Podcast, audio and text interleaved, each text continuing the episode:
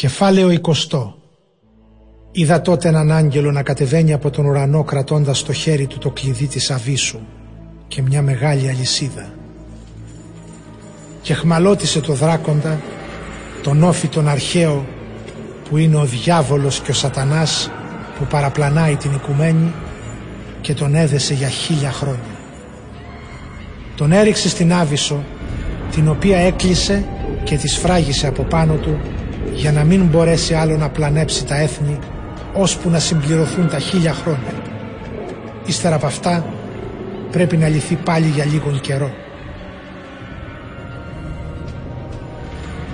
Ύστερα είδα να κάθονται σε θρόνους αυτοί στους οποίους δόθηκε η εξουσία να κρίνουν. Ήταν οι ψυχές αυτών που αποκεφαλίστηκαν για τη μαρτυρία που έδωσαν για τον Ιησού και για το Λόγο του Θεού. Αυτοί δεν προσκύνησαν το θηρίο, ούτε το αγαλμά του, κι ούτε δέχτηκαν το χάραγμά τους στο μέτωπο και στο χέρι τους. Ξαναγύρισαν στη ζωή και βασίλεψαν μαζί με το Χριστό χίλια χρόνια.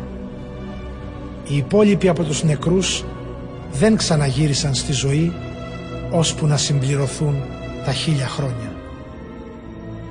Αυτή είναι η πρώτη Ανάσταση.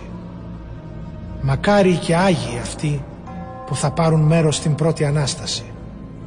Σε αυτούς ο δεύτερος θάνατος δεν έχει καμιά εξουσία.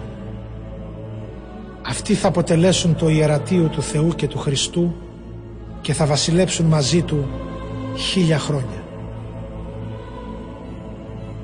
Όταν τελειώσουν τα χίλια χρόνια θα λυθεί ο σατανάς από τη φυλακή του και θα βγει έξω να πλανέψει τον Γόγ και τον Μαγόγ τα έθνη που είναι διασκορπισμένα στις τέσσερις γωνιές της γης. Θα τους συνάξει όλους για πόλεμο και θα είναι αμέτρητοι σαν την άμμο της θάλασσας. Τους είδα να σκορπίζονται σε όλο το πλάτος της γης και να περικυκλώνουν το στρατόπεδο του Θεού και την πόλη την αγαπημένη. Κατέβηκε όμως φωτιά από τον ουρανό και τους έκανε στάχτη. Και ο διάβολος που τους παραπλανούσε ρίχθηκε στη λίμνη που ήταν από φωτιά και θιάφη και όπου βρισκόταν το θηρίο και ο ψευδοπροφήτης. Εκεί θα βασανίζονται μέρα και νύχτα για πάντα. Κι είδα ένα λευκό θρόνο και εκείνον που καθόταν σε αυτόν. Η γη και ο ουρανός έφυγαν από μπροστά του και εξαφανίστηκαν. Κι είδα τους νεκρούς, μεγάλους και μικρούς, να στέκονται μπροστά στο θρόνο. Ανοίχτηκαν βιβλία και ύστερα ανοίχτηκε ένα άλλο βιβλίο, το βιβλίο της ζωής. Και κρίθηκαν οι νεκροί ανάλογα με τα έργα τους, που ήταν γραμμένα στα βιβλία.